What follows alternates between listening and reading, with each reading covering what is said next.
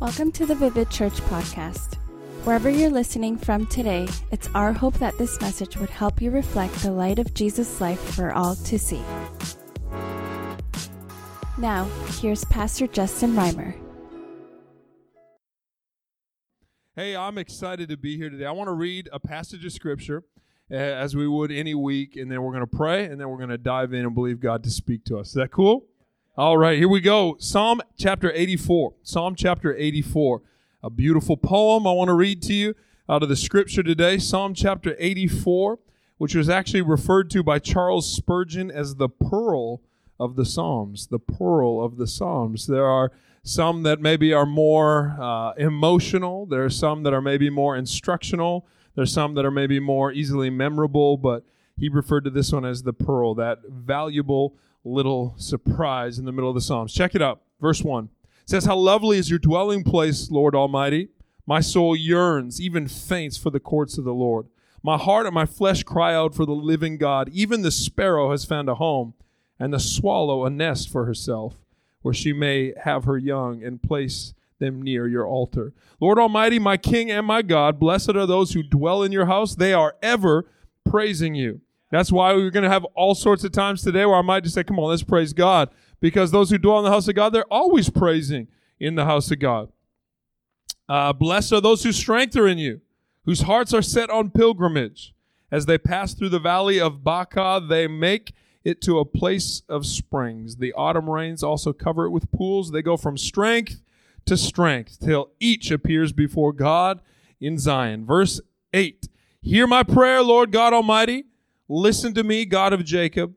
Look at our shield, O God. Look at with favor your anointed one." Verse ten, "Better is one day in your courts than a thousand elsewhere. I would rather be a doorkeeper in the house of my God than dwell in the tents of the wicked. For the Lord God is a sun and shield. The Lord bestows favor and honor.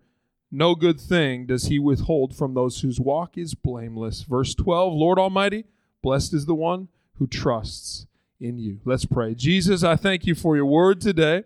I thank you that you are the word. I thank you, Holy Spirit, that you presence yourself amongst us, that you illuminate truth to us. And so as we open this book today and we submit ourselves to his teaching, I pray that you would stir something up on the inside of us that would uh, cause us to be brought closer to you. We thank you for this in Jesus' name.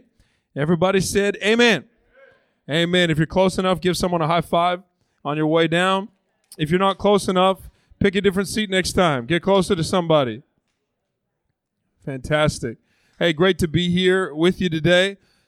Just got in from uh, from New West, and uh, we had a great morning there this morning. It's kind of fun in our family. I rotate through uh, pairs of people who join me in New West. So Kezia and Oakley came with us today. It takes a full month. Jennifer and Zion come sometimes, and Kezia and Oakley, and they all have their, their partner. And uh, so we just had a great time there this morning, and here we are today downtown and uh, believing for great things. Today, if you're taking uh, notes, the title is uh, – let's just try that sentence again. Today, if you're taking notes, the title of the message is Dwelling. Much smoother the second time around. Dwelling. Very simple, D W E L L I N G, dwelling. Dwelling. We don't use the word all that much, I suppose, in modern English, except for when we're referring perhaps to a multifamily dwelling or a, a house, a real estate type situation where you'd say it's a three-bedroom dwelling or it's a two-bedroom dwelling. It's a place to live. It's speaking of a place. Yesterday, I found myself in a place, a place with multiple purposes. It's called an Apple store. Apple store. It's amazing. Apple stores, uh, there's a lot of different things going on in an Apple store. Different people there for a different purpose. When I'm traveling, sometimes I'll go to an Apple store. I have three reasons if I'm traveling to find an Apple store. Number one, free Wi-Fi. Anyone know what I'm talking about? If you can see an Apple store, you get free Wi-Fi. Number two is a free charging cable. Because if you if you can't find the right kind of plug to charge your phone, you just go in, unplug one of theirs, put it down. They come over and say, can I help you? You say, oh, you already are. No problem. I'm getting the power I need. Third reason, air conditioning. It's amazing. You're in a warm place. You see that Apple beckoning you, and you're like, man, I could get some free Wi-Fi, you know, answer a couple messages, get a little charge, get recharged. Yesterday, though, I was not in the Apple store for that purpose. I uh, I had an issue with my laptop, and so I was on my way to the back of the store. You know, on the back where it's the, the Genius Bar. Sometimes I question the word genius. It just seems like a bar. I don't know. Sometimes, like, when their first question is, so have you tried rebooting it? You're like, I could have probably done that. But uh, yesterday I was having issues, so I went into the, the Genius Bar. The issue I was having is I would restart my computer, and then a message would come up and says, say, your computer needs to restart. Press restart. So I'd press restart, and then it would restart, and a message would come up saying, your computer needs to restart. Press restart. And so I would hit restart, and then, you get it? Anyone ever felt like that in life where you're like, man, I just feel like I'm going back around the same thing again? But I was walking into the Genius Bar, making my way to the back, and I noticed there was different people there for different purposes. There were some people there who were clearly just with someone else who was shopping, okay? They were just kind of standing, waiting like, I, is there any more watch handles you need to look at? Like watch straps, just pick one. I saw a guy standing there with just a wad of cash. He was just holding his, his, his, I don't know what he was planning to buy, but he was clearly planning to spend it and making sure everyone saw how much he had in his hand. He was just, just holding his cash. I saw as we walked through, there was a table. At this table, an instructor was showing kids how to program these remote control balls. Like we're going up and over like a track and over little bumps. I thought, man, we did not do that when I was a kid. That's pretty cool. There was all these different purposes taking place in the one store, but it was just one place. Amazing that, that where dwelling takes place, there are often multiple purposes. Even if it's not a multi-family dwelling, in the context of one family, there are a few things going on at the same time, aren't there? There's some resting, there's some working, there's some preparing, there's some planning, there's some cleaning, there's some, there, multiple different things might be taking place unless you're all alone, right? Unless you find yourself all alone in a dwelling place, that would be the only time where maybe only one purpose is being fulfilled. But today, as we gather in the house of God, there are actually a few different purposes playing out. Do you know when we gather together, the Bible says that we're mutually encouraged? That's one of the purposes for which we would gather. When we gather together, the, the Bible is teaching. The, it says this in the Word of God, that whenever the Word goes forth, it doesn't go forth empty. It always brings back harvest. So when we When we preach the Bible, something incredible happens. When we gather together, we encourage one another with songs and hymns and spiritual songs. We lift our voice, we sing, we worship. When we gather together, healing can happen. When we gather together, uh, uh, challenging of our own opinions can happen because there's different people who think differently than we do. All those things taking place while we gather together in the house of God.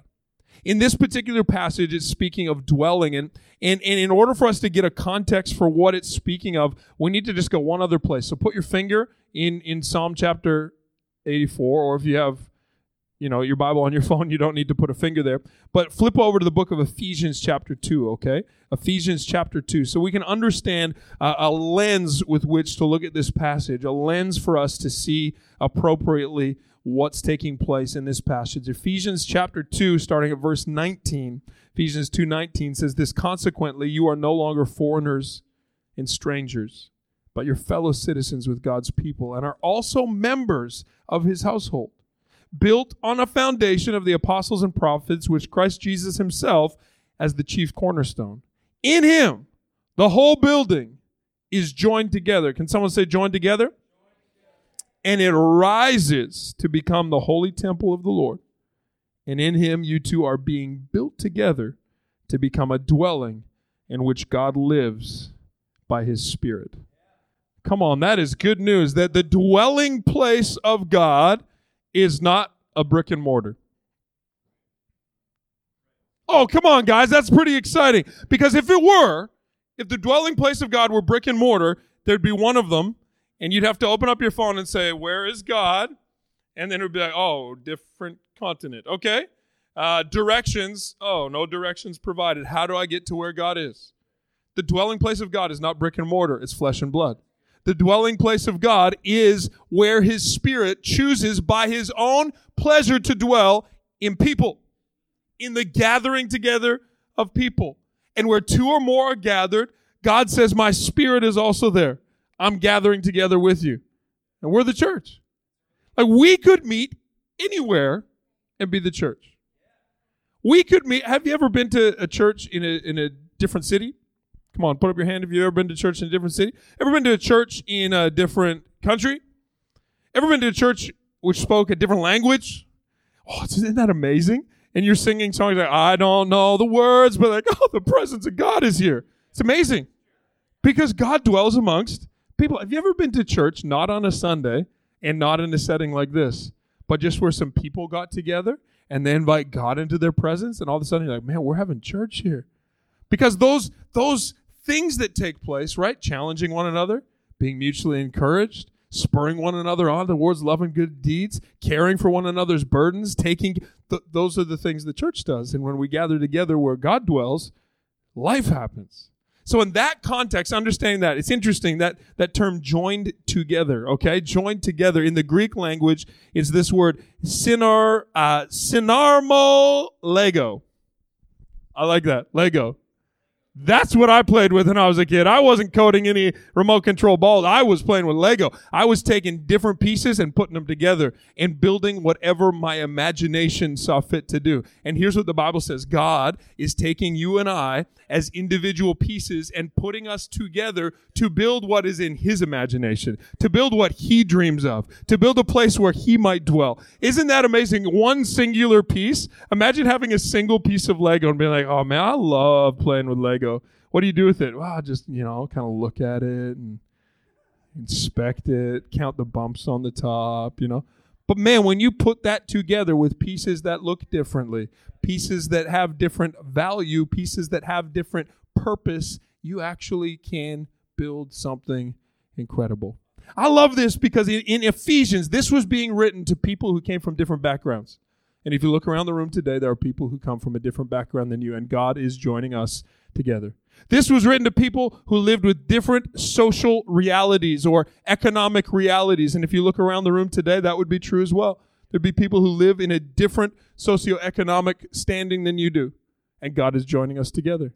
This was written to people with different value systems and ideologies. There was different things that mattered to them, like deeply, passionately mattered to them. And when you look around the room, that would be true here as well. There are people who passionately care about things you've never once thought of.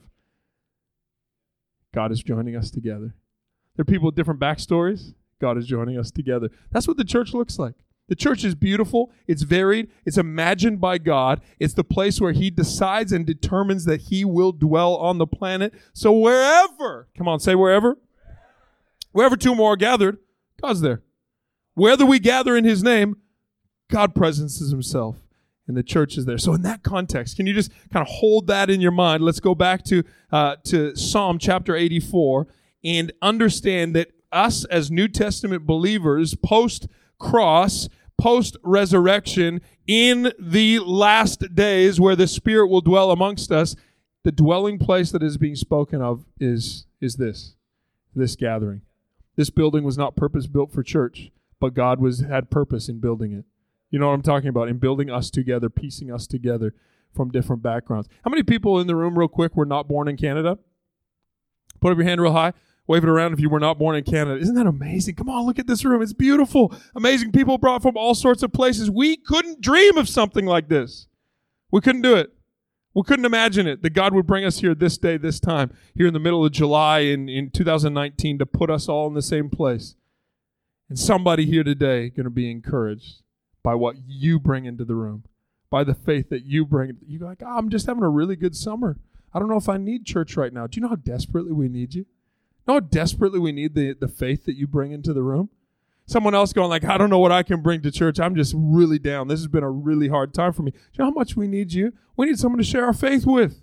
We need someone, someone to share our, our strength with. We need something to do, to put our hand to. Come on, let's read this in that context. Psalm chapter eighty-four says this, how lovely is your dwelling place, Lord Almighty. Turn to the person beside you and say, you are lovely. Someone's like, did I just lie right there? You were just in an argument with someone on your way to church, and now you're like, you're lovely. You're lovely. How lovely is the dwelling place? I love visiting churches all around the world. Wherever I go places, I, I love the uniqueness of church. But the most lovely thing about church is the people that actually make it a church. Not the edifice, not the architecture. As beautiful as those things are, it's the people. the people of God when they gather together. How lovely is your dwelling place, O Lord. And then he goes on to some really emotional, intimate, almost romantic type language. Check this out. He says, my soul yearns, even faints for the courts of the Lord. My heart and my flesh cry out for you, the living God. I mean, if you want the beginning of a love letter, use some of those words right there. And uh, it's going to go well for you, okay? My heart, my flesh, my soul, my, I'm just yearning. I'm longing. He's saying this. I just, I got to be where God is. Man, it's not just a, it's not just a priority that I cognitively, cognitively have determined it. It's good for me to be in the house of God. I got to get there. I got to be there. I got to be around people because a house is not a home unless people are in it, right? You you drive by an old building. What a beautiful home. Not really. It's just a beautiful house. But when people gather together, it can become a home. And I'm telling you, some ugly buildings can be beautiful homes when people are there. Because how beautiful is your house? I long to be in your house. And then ta- starts talking about birds. I'm like, is this guy struggling to stay focused? He's like, God, I love your house. Oh, I love it so, so, so, so, so, so, so, so much. My heart, my soul, my flat. Oh, bird. It's kind of funny, right? But it's interesting the birds he chose. He says, like sparrows find a home where you live. And even a swallow can build her nest. Interestingly, a sparrow is often referred to as being of very little value, insignificant value. Like, like so much so that in, in the New Testament, Jesus speaking, he's like, man, aren't like five sparrows sold for two pennies? Like they're like they're really, sparrows are worth almost nothing. But they're all noticed by God, and how much more are you valuable?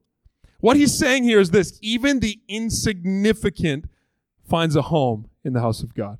You hear today, you say, I feel so unimportant, so uninspiring, so insignificant. I'm just a big blank nothing. Guess what? You are right at home here. Even a sparrow finds their home in the house of God. You're not insignificant. You're incredible value. There, there's a place marked out for you, set aside for you, and only you, that only you can fill. You belong. And then a swallow. Have you ever watched a swallow? You're like, I live in the city. I don't know what that thing is. Okay? You're like, watch the swallow? Like when somebody, yes, uh, no. A swallow is a very restless bird. If you can catch a, a glimpse of it for just a moment, it's it's off.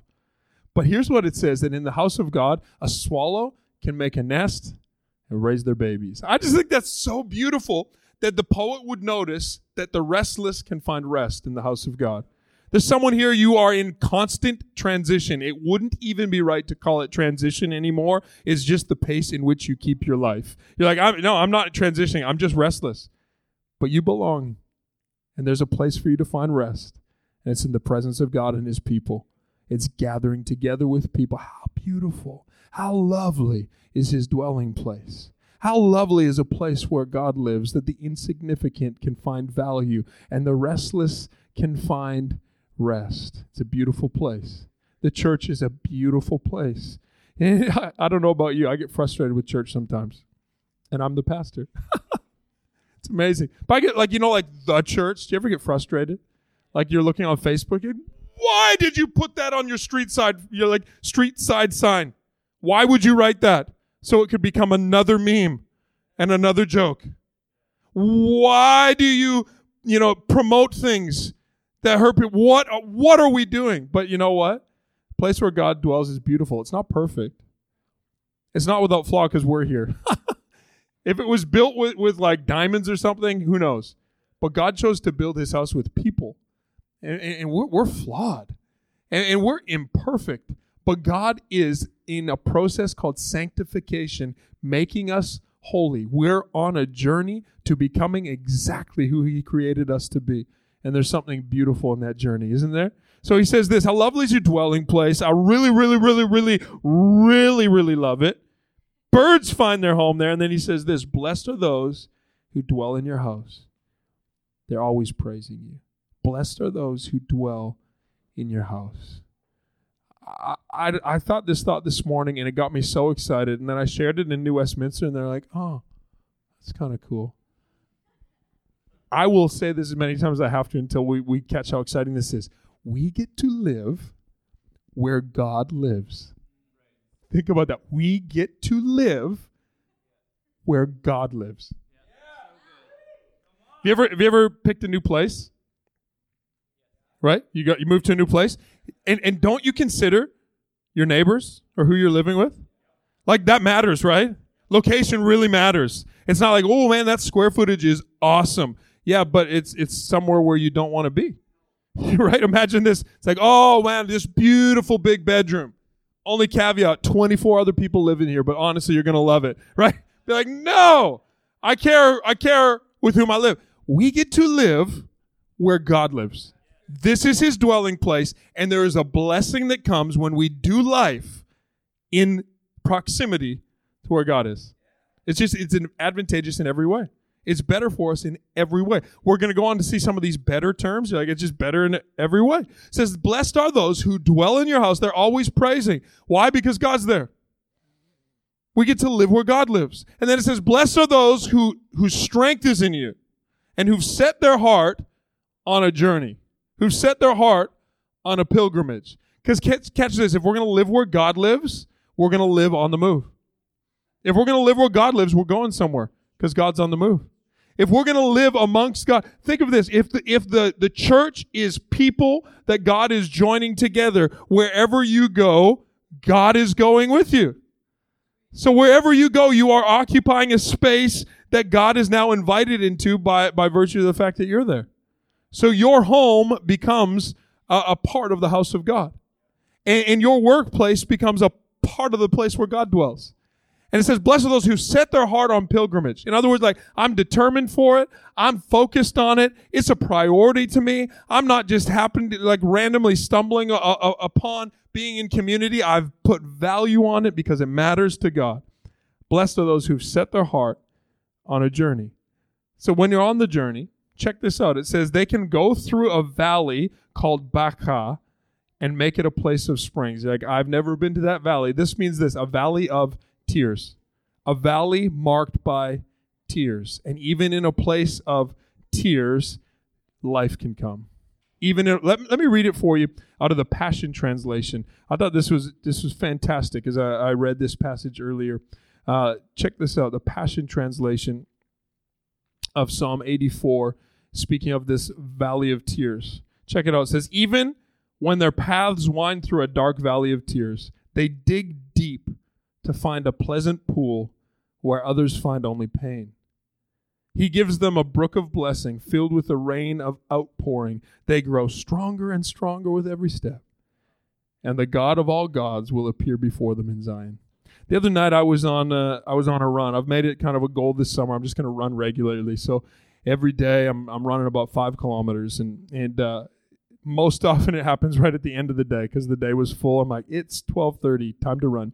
And uh, so I was out running, and often when I run, I listen to music. Maybe I listen to a, a sermon. This particular night, I decided to run uh, with like a story. T- it was like a running app where people tell their story. So it's kind of interesting. Doesn't lead to really great run times because you're kind of distracted by the nuance of someone's story, but it was enjoyable. And this particular day, I was listening to the story of a man named Lopez who was from South Sudan, and at age six was kidnapped and taken into a, a, a camp with child soldiers.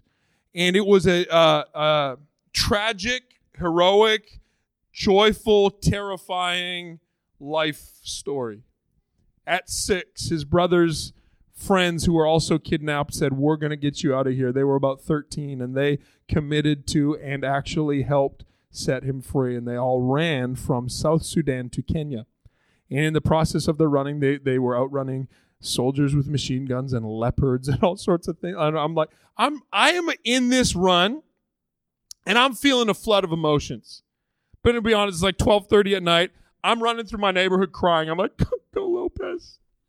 You got, I'm like, man, it's just amazing, those thirteen-year-old boys. I hope my kids will do that. What for what? You know, I'm just like thinking all these things. I'm like, my run time is terrible right now. And as I'm running, I'm feeling, I'm cheering them on. And I look up, and like from me to the front row was a skunk right in front of me. And I scared him, and he scared me, and his tail went up, and I ran the other way. And it was amazing because I had, I had set up this run. I'm going to run up a hill for two and a half kilometers, then I'll turn, and then I get to make my way down the hill. It'll be like payoff. But when I saw the skunk, I ran right back up that hill. Like, I'm getting out of this neighborhood right now. It was amazing because in, in like moments, I'm on a journey and I'm feeling tons of different emotions. Isn't that the, the, the same for you and I? Like, for the most part, we got all sorts of emotions going on.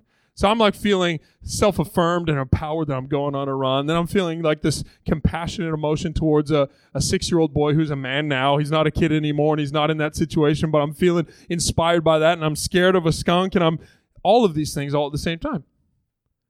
And maybe that's true of you, or maybe you say, I just feel one thing all the time. That thing is sad. That's what the Valley of Tears feels like. Just a singular emotion all the time. Going through a dark time.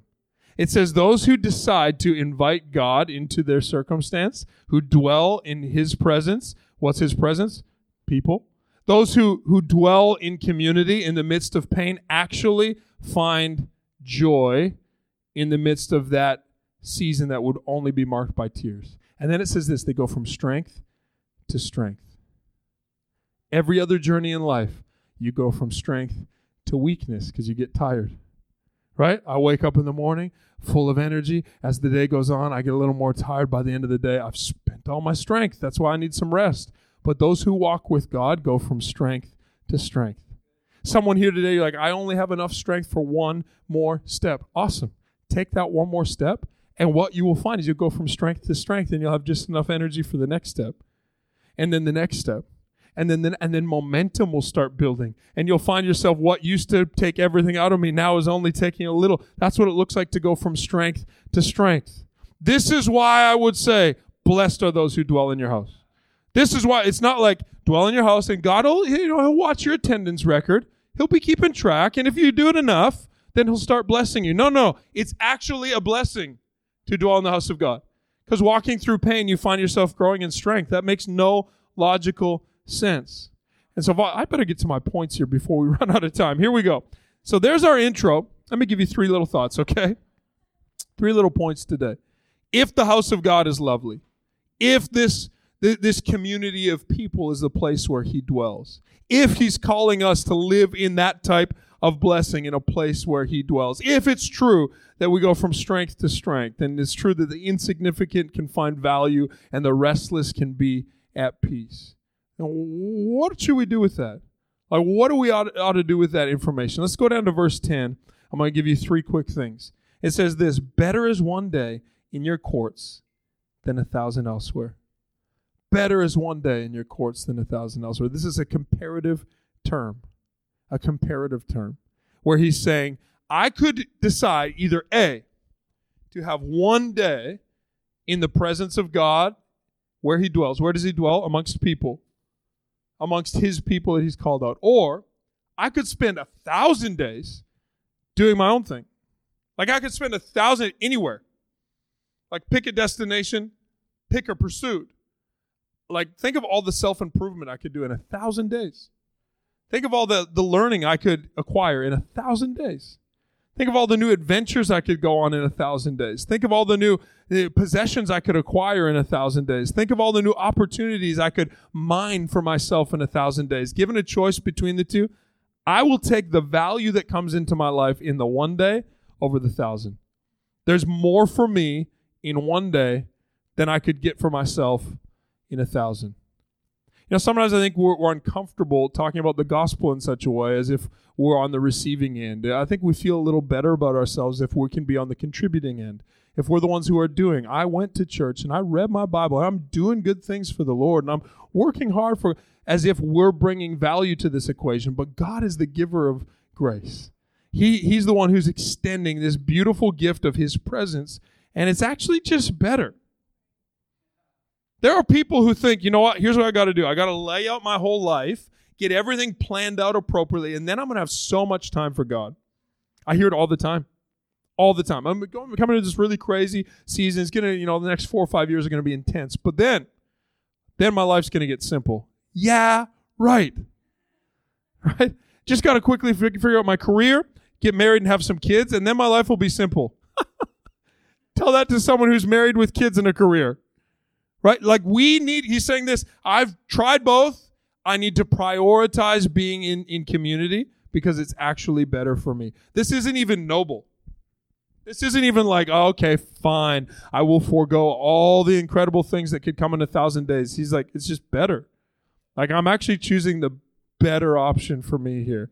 There's more value on this side. Because I used to read this, I'm like, wow, what a noble thing, right? Giving up all the thousand days just for one. No, he's going, I just, I've tried both.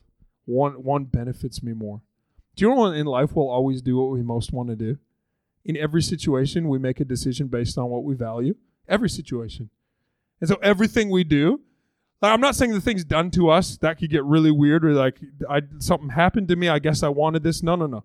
But the choices we make are always the thing we value the most. So when people don't know what their value system is, they end up making some very inconsistent choices. Because in the moment, they were like hungry. Like, I don't know. I was just kind of hungry, and one thing led to another. That's what happened to Esau in the Bible. He was hungry, and so he gave up his whole birthright of blessing, like like immense amounts of money, because like, oh, that soup looks so good. Because he didn't understand a value system. For some of us, it's it's not that that we're perpetually, like, we wouldn't have to be b- busy. We just don't know what we value, so we say yes to everything. You know, like, when you value things, you start saying no to the things that you don't value. You say no to some things so you can show value for what you do value. And here the, the author's saying simply, I've tried all this stuff. It's just better for me, to be honest. I get more out of the equivalent of one one-thousandth of the effort, and I get more out of this. Better is one day. So I want to challenge you. Like, like show up. Be around. Be with people. Now, you're like, this is so weird. You are talking to people who are here about being here. Like, we already got that one. You are like the Genius Bar guy. Can we just move on? Of course. No, no. I'm not preaching for today. I'm preaching for, for tomorrow. I'm preaching for your future. I'm preaching into, into the years that come in our lives. So awesome that, that we're here today. But in Hebrews, it says this: don't get in the habit of not being together, as people get in the habit of doing. Have you ever been in that habit? Where you go, how did that happen? It's been a year. Like, what happened? Or like in a relationship, you're like, we haven't talked. What's it been now? Like two thousand seven? How'd that happen? So I'm I'm speaking into the future. Be here. Be around. Be with people. Prioritize it. Show some value for it. You have one hundred sixty-eight hours in your week, and for many of us, we give God like an hour and a half on weeks that we're not too tired. We're doing this for you, God, because better is one day in your court than a thousand elsewhere. Be here. Be around people. Be in community. Take breaks. Take rests. Go on vacations. Like, like be with your family. But in that, that beautiful one hundred sixty-eight hours you're given per week, find some time for, for God's house, to live where God lives. It's better for you. Number two, it says this: I would rather be a doorkeeper in the house of God than dwell in the tents of the wicked. And, and really simply, I want to challenge you, do something. Don't just be here, do something. Do something. And, and I love what he's saying. He's like, hey, this really like seemingly insignificant task, I would rather just, you know, be a greeter, just open a door, than to be on the receiving end of others serving me, to dwell in the tents of the wicked. In other words, like, hey, can I have a... Can I have a, a San Pellegrino right now with a little bit of lemon? That'd be amazing. I would rather give value to others than, than receive value from others. And he's not saying, again, it's not noble. This is not a noble thing. It's just, it's better for me. I get more out of this. I get more out of serving than I do out of being served. See, you hear it's amazing. Pastor Dustin and Tessa, they're doing such a great job with the team here. And I know it would be a normal thing if you're on the team here, them being like, hey, thanks for what you do. And that's really, truly, in every way genuine. Thank you for what you do. Thank you for the way that you serve. But there's this revelation that comes to serving when, when you're like, oh, no, no, thank you. It's amazing. I got to do something that serves someone else. I got to play a little tiny part in someone else's story. And, you know, here, here's the imagery I want to want to give us today, okay? He says, I would rather be a doorkeeper. You think of, like, a doorkeeper, they're not even where the action is, right? They're just opening a door so people can get to where the action is. But catch this. In the Bible, it says this: enter into the courts with thanksgiving in your heart and praise. So when you are the doorkeeper, you are inviting people in to worship. You're inviting people in to praise. You're inviting people in to the doorway. Here's the thought I have for, for you today, that by doing something, you actually bring the door to people in your life. You can bring the doorway right up to the people in your workplace and invite them in. You can bring the doorway right into your coffee shop and invite people in through testimony, through encouragement. You can bring the people right into your home. You say, man, my home is so dysfunctional. But guess what? You get to bring the doorway of the presence of God right into your home and say, come on in. Enter in with thanksgiving and praise. So, so be here and do something. Do anything. Like anything? Like I move a box there and then someone else picks it up and moves it back. And then, no, not anything. But find a way. I'm telling you, if you have an interest, a gift, a passion, a little bit of time, like, like we need you. You're called. You you have so much value. You're like, oh, like I'm an artist. Do you know what? Your art can be the doorway for someone to enter into relationship with God. I mean, like I'm just a people person. Just a people person? Are you serious? You're like, I don't have any skills. I just like people. You like to talk? Do you know what a gift that is? What a value that is? How well that can be used to invite people into the presence of God? You're like, I'm administrative. Thank you, Jesus. We've been praying for you. Amazing. It's a gift I clearly do not have if you know anything about me. We need, you know, your organization, your structure, and your systems can actually make an environment where people are comfortable to enter into worship with God. You say, I only have a little bit of time. Then do what you can to use it. Do you know why this is so exciting? Because the person who serves, it's like putting seed in the ground. Imagine a farmer who puts nothing in the ground and then sits back and goes, whoo. Wonder what's going to happen. I think sometimes that's the approach we take with hope. We're like, I don't know. I hope something happens. But I'm telling you, I, I have like biblical type of hope. I'm so excited for my future because I know the seed I've put in the ground. And all I have to do now is, is wait. And the Bible says it's a mystery. When you put seed in the ground, it's a mystery. I don't know how it happens under there. Science. But I'll tell you this, I'm confident I've put seed into the ground, and given time and, and, and, and given proper care, it's going to grow into something. So bless. I would rather serve in the house of God because I'm putting seed in the ground. I'm on the giving end. And the Bible says that when you give, it'll come back to you, pressed down, shaken together, and running over will be poured into your life. And so God, who provides seed for the sower and bread to eat, will actually make sure you have everything you need so that on all occasions and all times you can be generous. It is amazing. So I am serving in the house of God. And by the way, that's all I do in it at Vivid Church. Like I'm serving, and I get something out of this. And the team that's worshiping here, they get something out of this. And the people who came and set up curtains, they get, it's not like, wow, thank you guys. I know you hated every minute of it. That was really noble of you. We get something out of this. We are putting seed in the ground and creating an environment where people get to meet Jesus. This is the greatest thing. I'm telling you, there's so much joy to be found in serving people. So be here and, and, and, and do something. And then thirdly and lastly, take something. You're like, I'll take the T V. No, no. Take something. Like receive something. Get something out of it. Don't be don't be so noble that you're like, no, I'm only here to serve. Have you ever heard that? Someone say, I'm just here to serve. Just? No, it's a great thing you're doing. But but God is not, it's not a one-way street with God. As you're giving, you can also receive. Check out what it says here. Better is one day in your courts than a thousand elsewhere. I would rather be a doorkeeper in the house of God than dwell in the tents of the wicked. And it says this, for, for the Lord God is, is a sun, and he's a shield, and he bestows favor and honor. No good thing does he withhold from those whose walk is blameless. I, I like, in, in the King James Version, it says this, he gives grace and glory. Think of that. He's a giver of grace and a giver of glory. Do you know all glory started with grace? And all grace will lead to glory. That's the way God does it. He's put these two things together. He gives this gift of grace, totally undeserved, and says, over time, watch this, I'm bringing you into glory. He gives a gift of salvation, goes, I'm bringing you to, into heaven.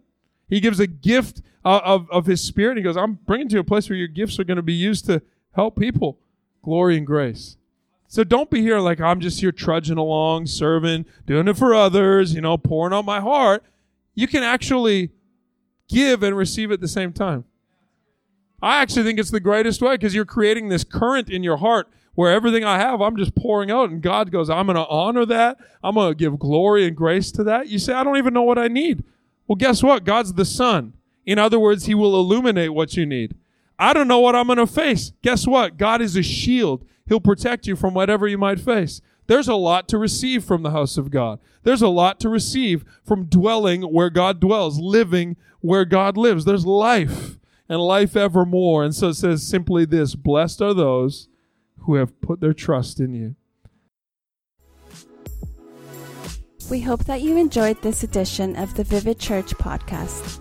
For more information about Vivid Church, check out our website at w w w dot vivid dot church or look us up on Instagram at vivid dot church.